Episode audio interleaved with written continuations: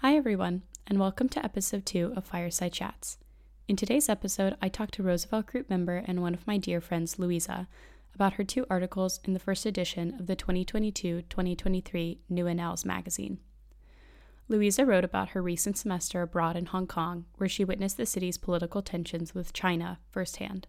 She also wrote about Vogue China and why you should be paying attention to it now and in the future. You can read Louisa's articles for yourself in our publication, which is now available in print or very soon on our website in PDF form. Be sure to check us out at roosevelt group.org and our socials at the Roosevelt Group on Instagram, Facebook, and LinkedIn. I learned so much speaking with Louisa, and I hope you learned something too. Enjoy! Okay, hello everyone. Welcome to Fireside Chats, episode two the Roosevelt Group podcast. I'm here today with Louisa, one of our members and writers, and one of my dear friends here in St. Andrews. Hello, Louisa. Hello, Ward. So, to get us started, will you tell us where you're from, what year you are at St. Andrews, what you study, and then I have a fun question, but I'll ask it after you answer those. Okay, great. Um, I am from Dallas, Texas. I am a third year here at St. Andrews, and I study international relations. Nice. Okay, my fun question is what is your favorite shade of blue? Okay. Um, for this episode, I'm actually going to say um, cerulean. cerulean, okay. Because it's a Devil Wears Prada reference, and it we're is. talking about a fashion magazine that I know as part of this episode. Um, mm-hmm. I actually don't even know what cerulean looks like, but I thought it'd be fitting. My actual favorite color is probably pink. Okay. Yeah, that's perfect for today, for Valentine's Day. Yeah, happy Valentine's Day. Happy Valentine's Day. Um, okay, yeah, I love cerulean. I think my favorite shade of blue is like periwinkle. Mm. I love a little periwinkle moment. um, okay. so for our new Annales publication, you wrote two articles. One is titled Student in a Silenced City, and the other is titled Why You Should Follow Vogue, Vogue China. Um, and you can tell from the titles that they have two very different tones. And I something I really loved about both of these was that you can hear your voice come through so much in the Vogue one, and then the other one is very like official and serious, but it's like two different writing styles. I don't know. I just really appreciated it. Thank you so much. Yeah. Um, but anyway, yeah. And so I just I learned so much reading them, and I really enjoyed them in different ways. So the first article, "Student in a Silent City," is about your semester, which you just completed, studying abroad in Hong Kong, and what that was like to observe and live in a culture that's having its democracy basically robbed from it. Um, so you share in your article that Hong Kong exists under a quote one country two systems policy which um, allowed it to maintain a capitalist society from 1997 when british rule ended to 2047 um, but in recent years it's become increasingly undemocratic. Um, so how much british influence this is something i'm wondering did you observe as still being visible in hong kong while you were there I think that the the foundation of the city still has a lot of British elements. Quite literally, like the street names are all English, and a lot of them are names like Queen Victoria or um, Wellington or mm-hmm. names like that. Um, and just kind of the a lot of the I don't know this the fact that it's a capitalist, a big capitalist city, like a international hub.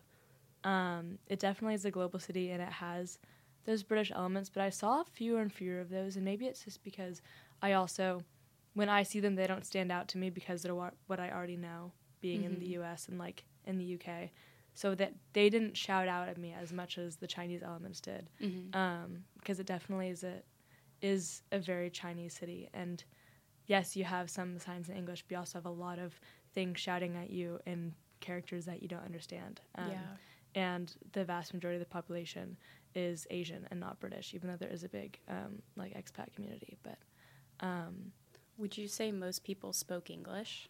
That's the thing. Everyone did speak English, and I never had a problem with with being understood. Um, everyone spoke English at least to the extent that in a restaurant, in an appointment, in anything you could you could get by. Mm-hmm. What was the um, what's the population of Hong Kong? It's huge. I actually don't know the numbers. I'm pretty bad with numbers, to be honest. Um, I think it's tens or hundreds of millions of people. Um, and you can, it just never ended. It's crazy because it's such a small city, but it just went on and on and on as far as you could see. Google says it's 7.413 million as of 2021. I said tens or hundreds of millions. This is why I'm bad at numbers. Tens of hundreds of millions. Compared to 1997, it was 6.489. So it's increased by a million Mm. since 1997. Um, okay, yeah. So to get into kind of like the political situation, relationship with respect to China, um, this is from the article that you cite as your source for your, what you've written.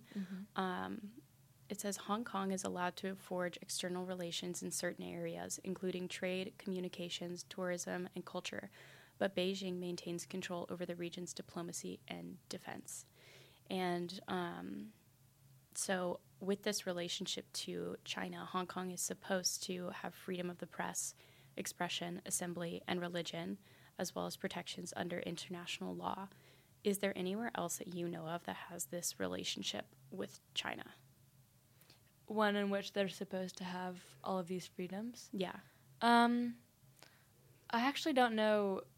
I don't think that China has as much of not since Taiwan and China are separate. I don't think that they have much of a hold on what Taiwan can publish. I know for a fact though that all these freedoms that you listed aren't actually that they're applying less and less and they're less and less real in Hong Mhm. Kong and that's something that I definitely talked about is they may say they have freedom of the press and all these things but they're shutting down newspapers that that have expressed anti-Beijing or pro um, like independence Mhm. sentiment. So. Yeah. So, how much historical context knowledge did you have going into your semester there? I didn't have much. Um, I knew that there had been protests in the past few years, um, and I'd known that it used to be a British colony and that now it was. I knew about the one country, two systems kind of aspect Mm-hmm. um, and the, the layout since the handover. At the same time, though, I did not know the extent of the protests, and also I didn't know anything about how the city functioned and was governed for the vast majority of its history. Mhm. Um, and to be honest, especially when I was in the U.S. as a high school student, I didn't really know that much of the difference between Hong Kong and China. Um, Yeah. They seemed mildly different, but I wouldn't be, have been able to tell you what they were. But while I was there, I took this really incredible class called Hong Kong Politics, and it Mhm. went through the entire political history of the city. And um, it's actually, it was the last of its kind, I think, to be taught in the city, which really goes to show how they're kind of trying to change the narratives in the way of talking about both colonial history and the recent protests. Yeah. Yeah. And you write in your article that your professors, was this for the politics class, encouraged you to write, quote, sensitive papers with an alias? Yes. So my my lecturer for that class was really inspirational because he just was completely fearless and Mhm. he would very only he would very like he would barely cover up the fact that he was very pro democracy, which I found he did it in a really hilarious way. But at the same time, everyone while everyone was laughing, I think everyone in the same in the room was like, "Wow, this is Mhm. really impressive that he actually has the guts to to say that he was at these protests and thinking this and doing that." Um, my tutors, on the other hand, for those classes, those were the ones that said, um, you know, hey, you should probably, for this class, write with an alias. Okay. Did everybody write sensitive papers? Mm, Did you write one? I wrote.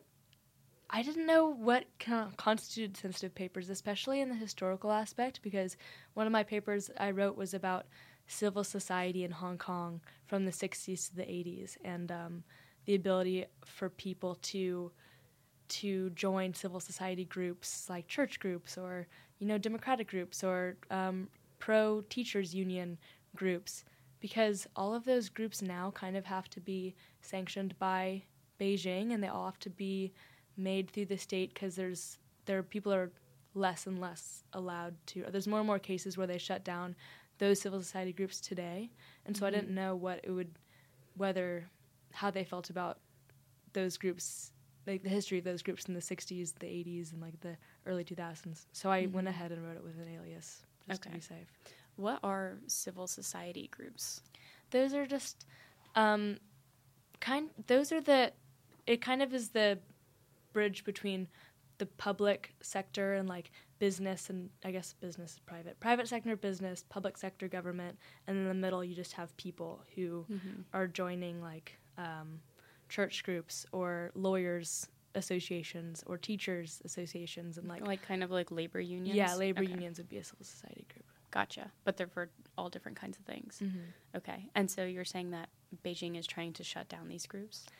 Yes, and if or if not shut shut them down, then have them associated with Beijing. For example, right next to where I lived in Hong Kong, there's this building called the Liaison Office, mm-hmm. which is kind of this very eerie looking building. Not eerie because when I first saw it, I was like, "Oh, that's a pretty building." But once I learned what it actually was for, then I found it kind of eerie because it's this like thin ter- tower with this huge kind of eyeball or orb shaped top.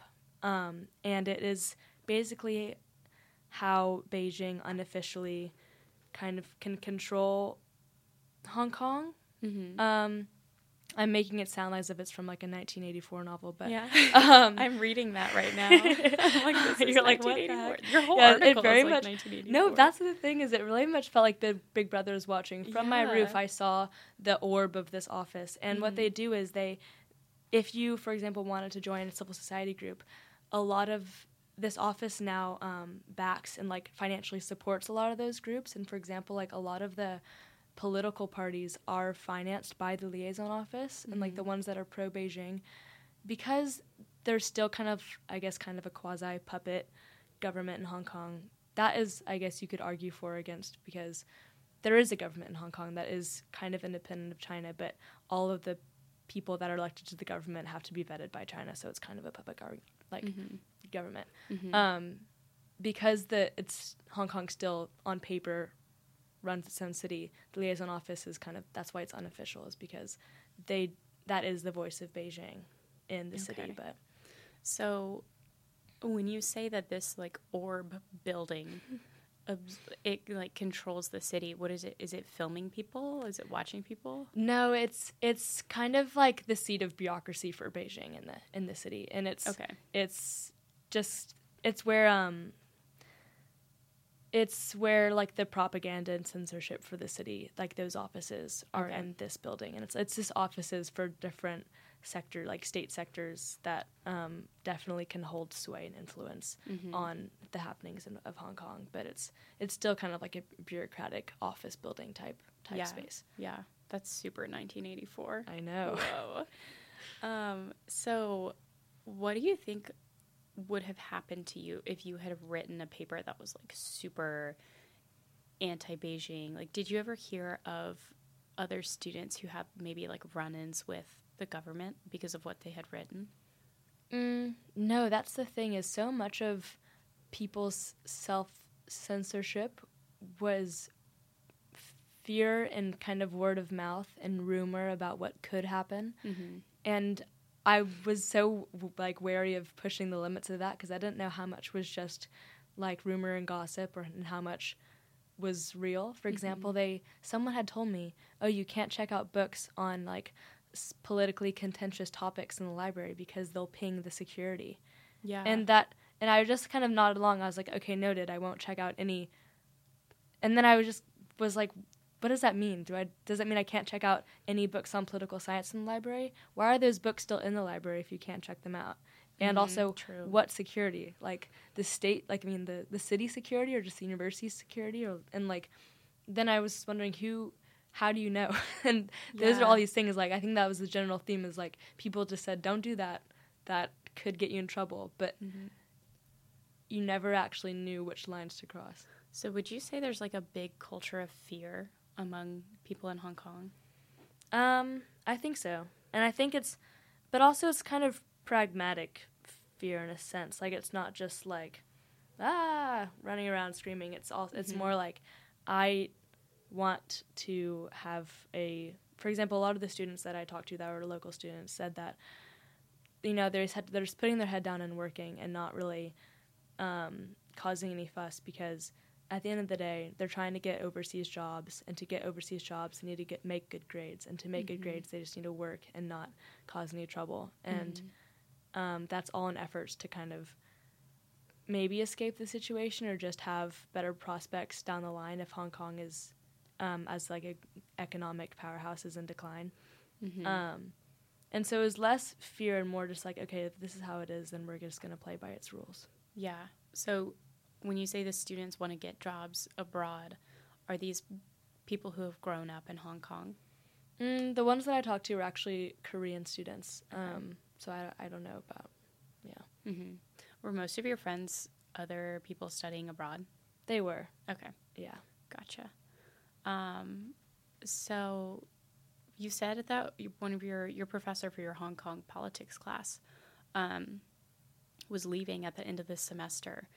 Do you think that was forced or voluntary for him to leave? And where was he going? Do you know?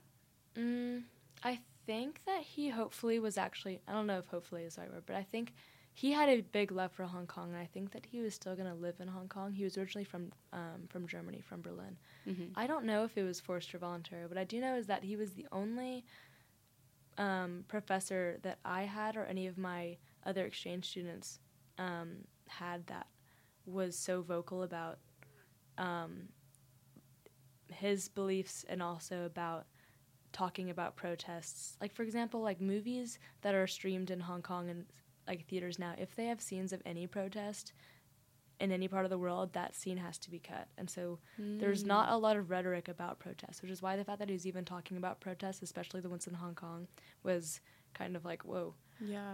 Um, I so the it was true that he was one of the only professors that was still doing that. So that maybe points to the fact that someone was like, hey, you know, maybe you shouldn't, or maybe that's what he thought. Maybe he realized that you know this is getting less and less less safe of something to talk about. Yeah.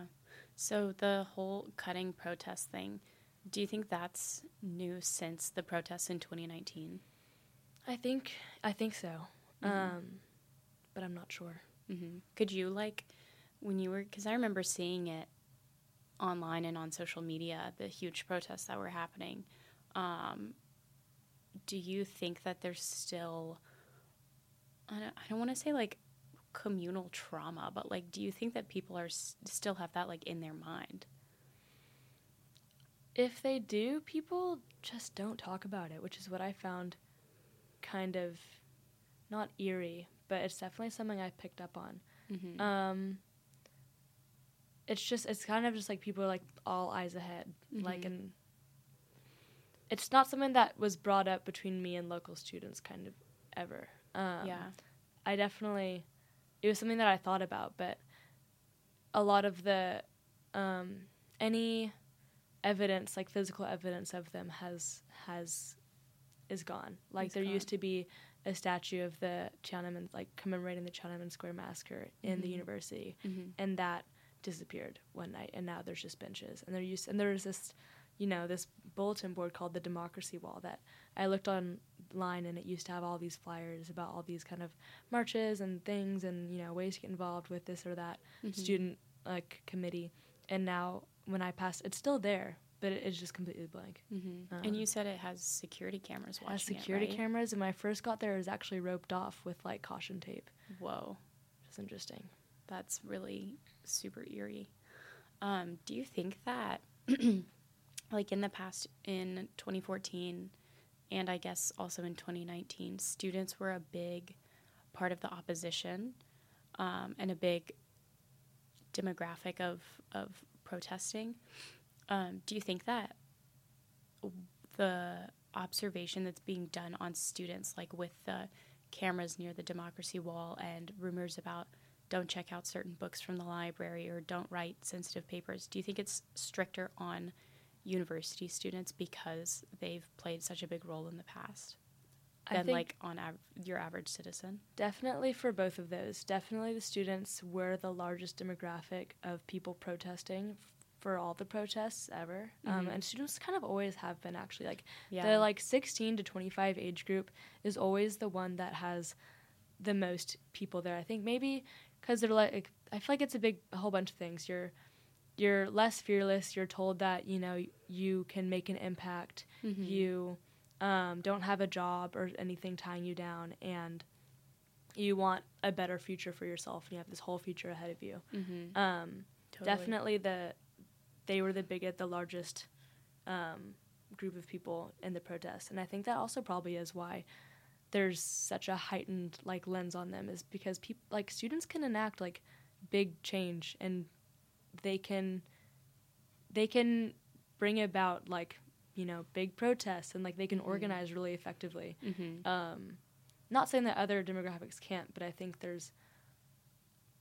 I mean, as you get older, there'll always be a bit more, um, like let's just sit back and not get involved.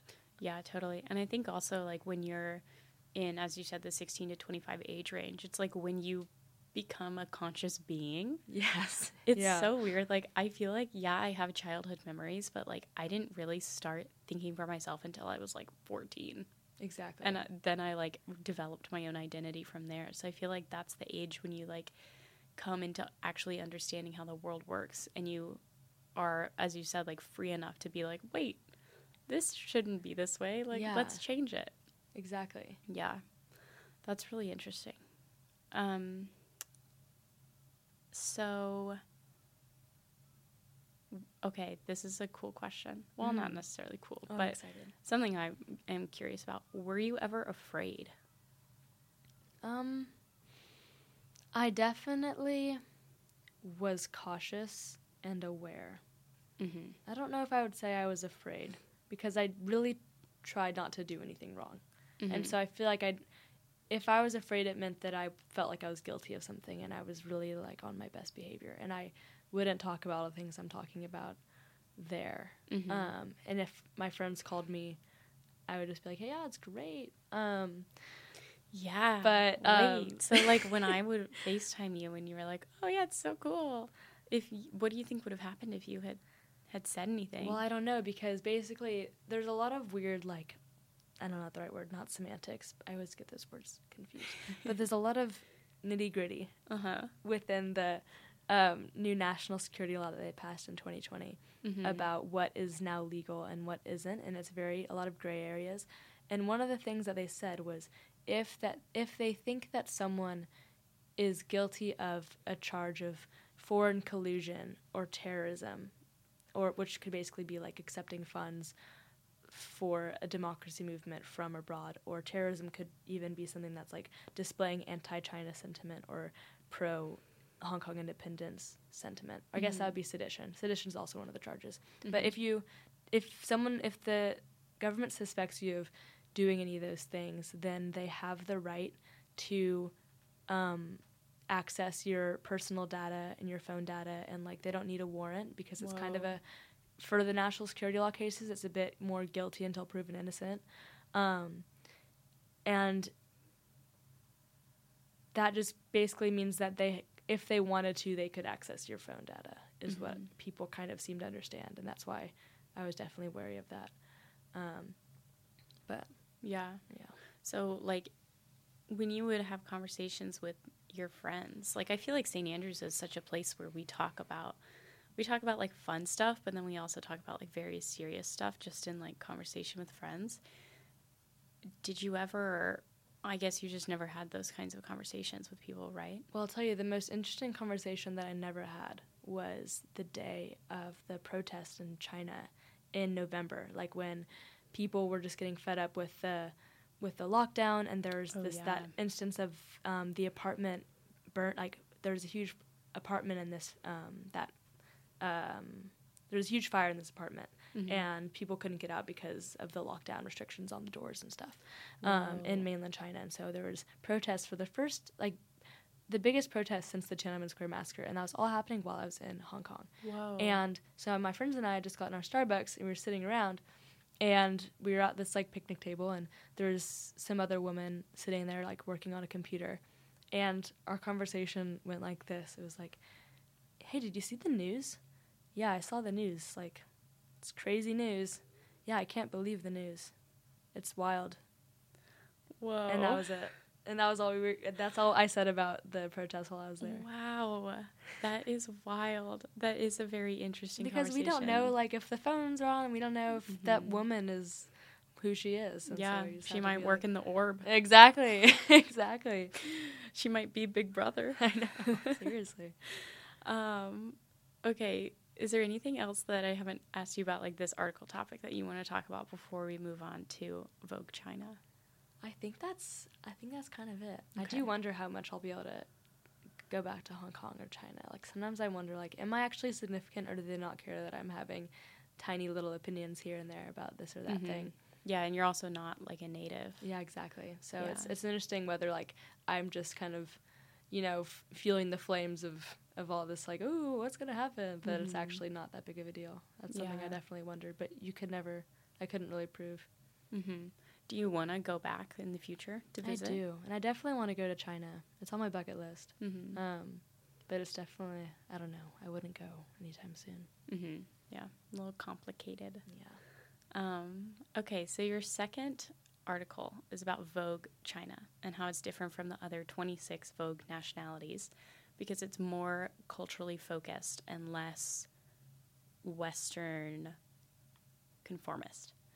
Um, and it also reflects the growth that China has undergone in recent decades. Um, and I thought it was really interesting in your article how you talk about how in the last few decades, China has kind of burst forth with this market and desire for luxury goods that has driven like the I don't know need for them, um, which also like supported Vogue China.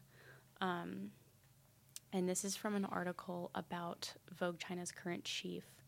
Um, it's on Vogue.com by Nicole Phelps, and the current chief of Vogue China, her name is Margaret Zhang. She's 27. Um, it was very impressive. And it says, this is a quote from Margaret. She says, I think Vogue China has an immense platform to communicate about those individuals, not only to the world, but to its own citizens. There's a huge opportunity to champion local talent in film, music, and the fine arts, in addition to fashion, and bring it to a global stage because it's such a recognizable brand and so trusted. So, something I'm wondering is like, with all of this kind of um, observation of people in Hong Kong that we know also takes place in China, how do you think Vogue China? I mean, are they only talking about like arts and fashion? Is there no political discourse? I don't think there is much political discourse that's happening. I think that Vogue China gets to float above it, um, or at least not political discourse in the sense of talking about contentious topics. They're they're they have a really wide berth of things that they do talk about in the fashion world, arts world, entertainment world, and all that. Um, but I mean, the big thing that that is like heating up with Hong Kong is that there's a lot of anti-China sentiment in Hong Kong, Mm-hmm. and that's something that China has a problem with, and Vogue China is very pro-China sentiment, obviously. So Yeah, yeah, definitely.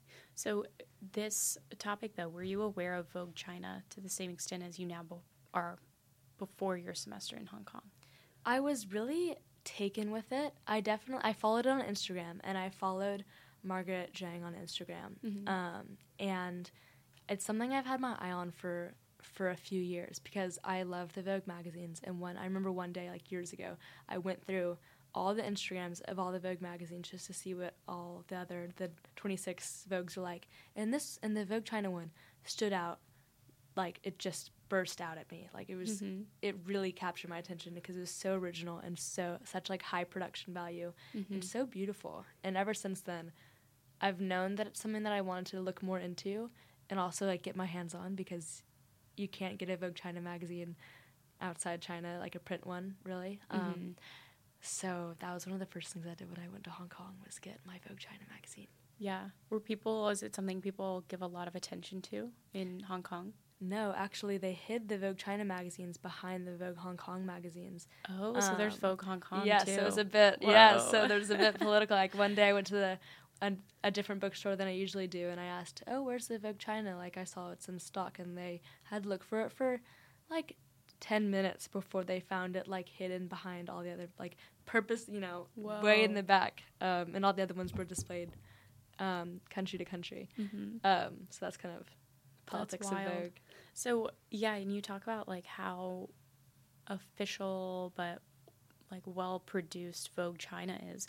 Were there differences in that level of production quality between Vogue Hong Kong and Vogue China? Yeah, I felt bad because I didn't like the Vogue Hong Kong one as much, and I felt like I was a traitor to to to the city when I prefer the Vogue China one. But it's it's mainly just because the high production value of Vogue China is exists because it has a really high readership because the like it has 16 million digital like viewers and Mhm. subscribers. Um, whereas I guess Hong Kong is really only that readership is really only in Hong Kong. Yeah. And when you have that many readers, you have all these like um, all of the big luxury brand, brands wanting their ad to have ad space to attract all of those like consumers, and that's where the money comes from. Is from um, all of the ad like revenue streams, and Hong Kong Mhm. just doesn't doesn't get as much demand from from the luxury market. hmm And those those luxury brands that fill the ad space, they're not necessarily Western ones, right? Like Louis Vuitton, Gucci. No, it it is okay. That's actually it's a good question because there's a lot of there's a lot more components in the Vogue China one with the ad space Mhm. than in the other places. So basically, it is a lot of those main brands because all those brands want to access the Chinese market, and Vogue China is an incredible platform to do that through because it very much sifts through and mediates and tells readers what they should buy. And readers have a huge trust in Vogue China that's been built up Mhm. in the past like 18, 20 years um, since it has been founded because it just really gets its readers. And that's something that luxury brands themselves don't. Like European luxury brands don't really get the Chinese market, but Yeah. Vogue China does. And so it's kind of this like cultural translator between the two. Um, and yeah, so these these brands also the ad space in Vogue China. First of all, it's huge because it just all these European brands actually really want to those those ads. Mhm. But also, it's notably Asian. Like you'll look Yeah. at most other um, most other ad spaces are usually like from the photo shoots that were taken in the U.S. or from Monte Carlo or from like Chanel's like London p- photo shoot, but most of the ads in China are featured Asian models and they also feature like distinctly Asian styles, uh, not just like yeah. Western styles. So it's it's a bit, and also they definitely sh- like Margaret Zhang ha- um, saves some of that ad space for local designers, which is something that no other Vogues really do. Is devote that, that like really high grossing ad space at a discounted price to your own local designers, which I think is really interesting. Mm-hmm. That is really interesting. Do you think that? Um, do you think that? Okay, yeah. I mean, okay. What we were talking before we started recording about Margaret Zhang and like her education, and so she grew up in Sydney, right? Sydney, Australia, Yes. and she's the youngest person to ever be the chief editor of any of the Vogues. Um, and she's 27. And so, yeah, how do you think, like, if Vogue China has such a, such a pro China in the sense of like pro Chinese culture and pro Chinese designers and models and stuff, how do you think that that can exist with her having not grown up in China and under like the Chinese education system? I think that's a good question. I think that there's even for overseas Chinese, there's so much pride in in Chinese culture. I don't know. I don't know how much of that has been reinforced by this education system that they've implemented. Like there's national curriculum that kind of heightens topics on like Chinese tradition and culture and instills a lot of national pride. I don't know how much that new education system is going to impact um, the next like generations of of overseas Chinese and mainland Chinese. Um, because but you do see a few instances where since that education like patriotic education campaign is what it's called Mhm. took place there's more a bit more like nationalist sentiment and we don't really know exactly if that's correlated um, if that's correlated but with margaret zhang i think that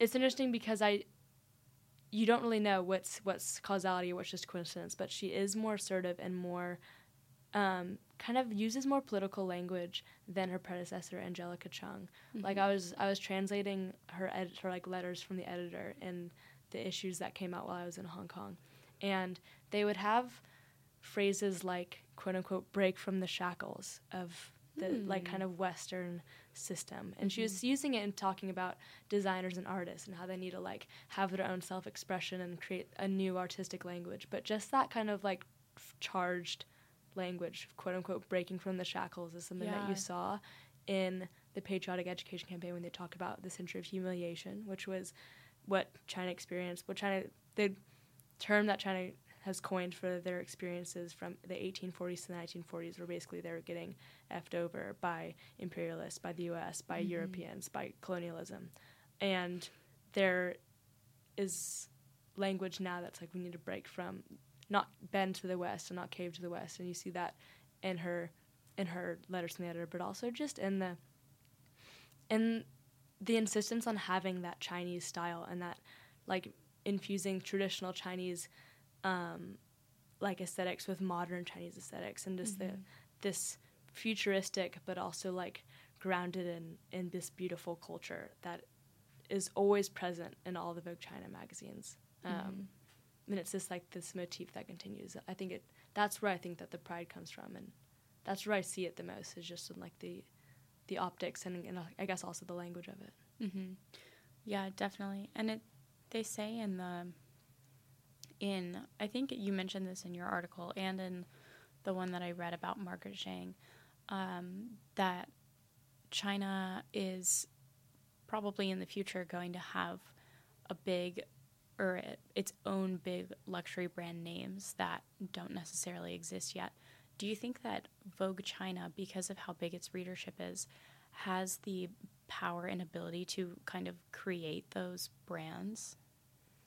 I think so. I think that it's a process that in IR is in within the constructivist theory of Mhm. of framing things. What is, is the constructivist theory? One of the things us that- don't do IR? One of the things that they talk about is um, the way in which, like, kind of the incumbent institution, um, the way in which they, the incumbent institution has these norms and they have this whole structure of who's in and who's out and who, um, and it's all, and it's a lot of like identity and all that kind of like identity norms, values, blah, blah, blah, blah, blah.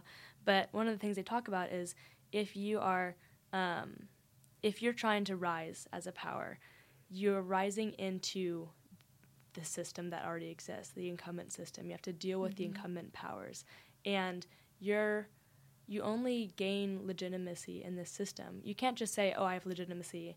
I am here. Um, I am a powerful state, and like I am a global power." You have to. That kind of has to be given to you from the powers that already are, and have them say, "Oh, like we're the U.S. and in the UK, we'll we'll come to your fashion week. We'll come to Mhm. all of your exhibitions because you have a burgeoning fashion, like you know, a fashion scene, like things like that, where they gain more legitimacy from. They gain. They have to gain legitimacy from the people that already have the power in the fashion world, which is the UK and Western Europe and the US.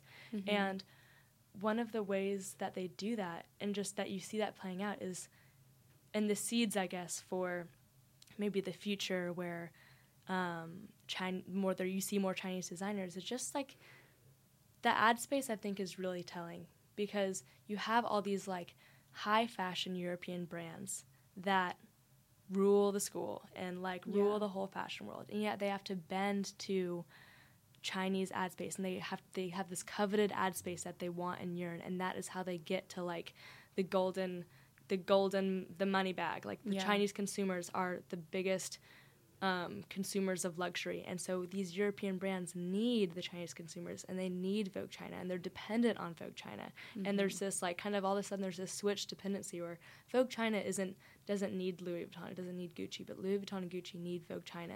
And I think that we're gonna see more of that as time goes on. Like they're earning their status because all of a sudden like these big incumbent powers need them and they need mm-hmm. maybe they maybe in the next 10 15 years the like Louis Vuitton, Gucci, and all the or you know Alexander Wang and all these Vera Wang, whatever, they will need to go to Shanghai Fashion Week and have a presence there because that's how.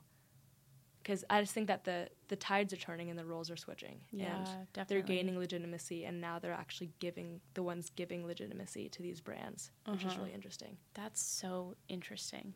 Yeah. Wow, I am excited to see where that goes. Just as an observer. It's really cool in the West.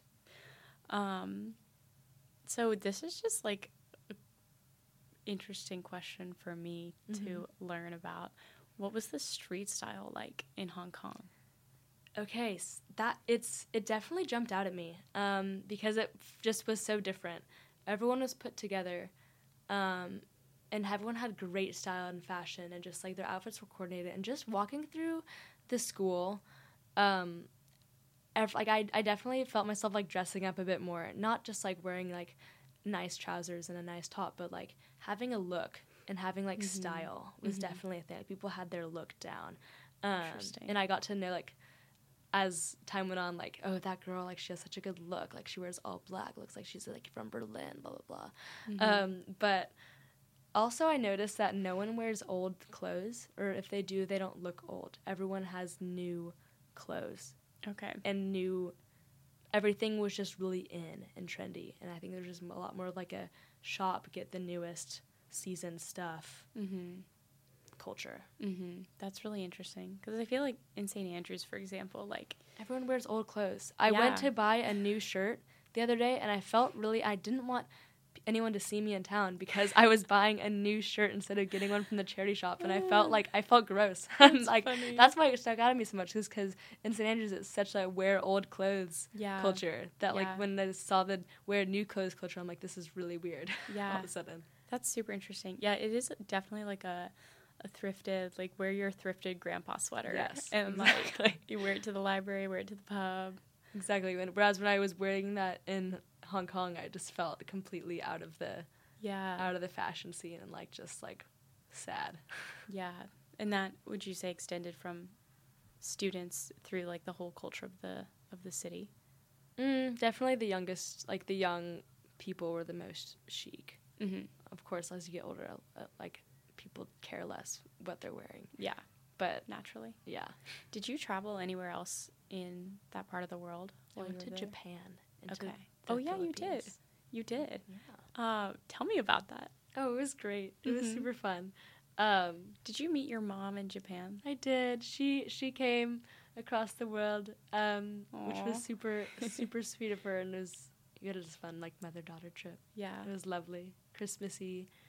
Um, lots of like yummy cocktails and fun shopping, and it was fun going from like student budget to all of a sudden like your mom is in town, yeah. like Christmas shopping Sugar for the mama. family. yeah, it was it was great.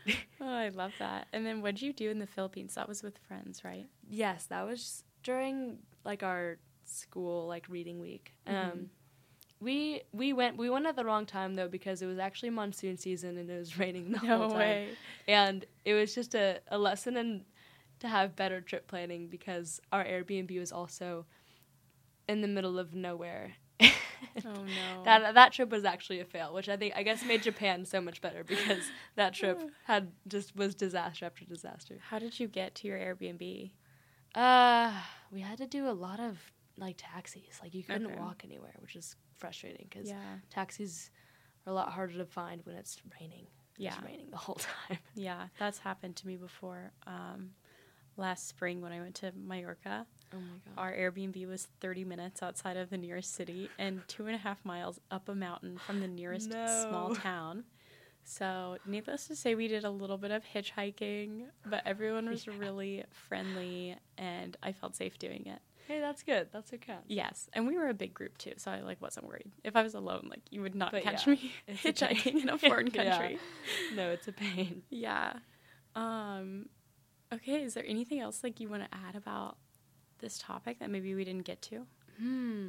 I just want everyone to follow Vogue China. That's definitely why I my title is like why you should follow Vogue China. I think that it is it's the soft power that soft power that China needs to kind of mellow out its assertiveness in foreign policy, which I guess I talk Yeah. we talk a lot about in in the international relations classes, but it's just it's cool because when you I just I really think that it's going to be fashion is going to be something you equate with China in in the years to come, and I'm really Mhm. interested to see like how Margaret Zhang's um, role because she just started in 2019, and so she's still kind of hitting her groove, and I'm Mhm. interested to see like how her how her voice changes and and like maybe catches wind in the West more because it's still something that the West isn't really aware of.